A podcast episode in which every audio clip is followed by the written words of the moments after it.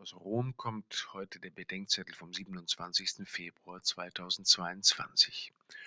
Römische Seeschule. Markus 10, 13 bis 16.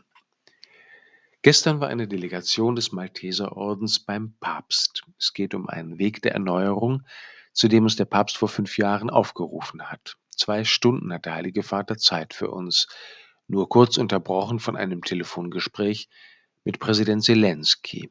Wir Teilnehmer der Audienz haben ziemlich miteinander zu ringen.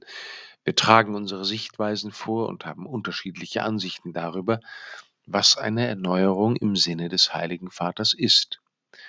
Schon den ganzen Samstag denke ich an die Frage Jesu aus dem heutigen Evangelium, warum mir der kleine Sehfehler meines Nächsten auffällt, meine eigene Blindheit aber nicht. Bereits beim Zugehen auf die Audienz nehmen uns die Schriftlesungen ziemlich ran. Klagt nicht übereinander, Brüder, damit ihr nicht gerichtet werdet, heißt es am Freitag im Jakobusbrief. Und im Evangelium warnt Jesus vor der Hartherzigkeit, wegen derer Mose ein Zugeständnis bei der Ehescheidung gemacht hatte. Am Samstag vor der Audienz hören wir bei der Messe das Evangelium von den Kindern bei Jesus und wir beten um eine kindliche Unbefangenheit beim Papstbesuch und darum, vor kindischer Rechthaberei bewahrt zu werden. Und heute also, warum siehst du den Splitter im Auge deines Bruders, aber den Balken in deinem eigenen Auge bemerkst du nicht?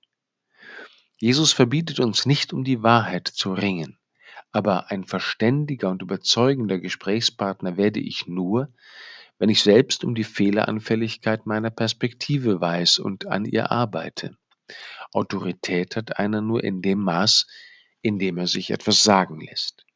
Und darauf kommt es an, dass ich mir etwas sagen lasse von verständigen und weisen Menschen und in allem von Gott, der mir einmal sagen wird, dass ich kommen soll, auch wenn mein Tunnelblick nicht sieht, wie das gehen soll. Aus der kurzen Telefonpause mit dem ukrainischen Präsidenten kommt der Heilige Vater schweren Schrittes und mit sorgenvollem Gesicht. Wenn einer seine Sicht nicht mehr für ergänzungsbedürftig hält, dann hat der Krieg im Innern schon begonnen, denke ich mir, und mache mich wieder an das mühsame Geschäft, die anderen verstehen zu wollen.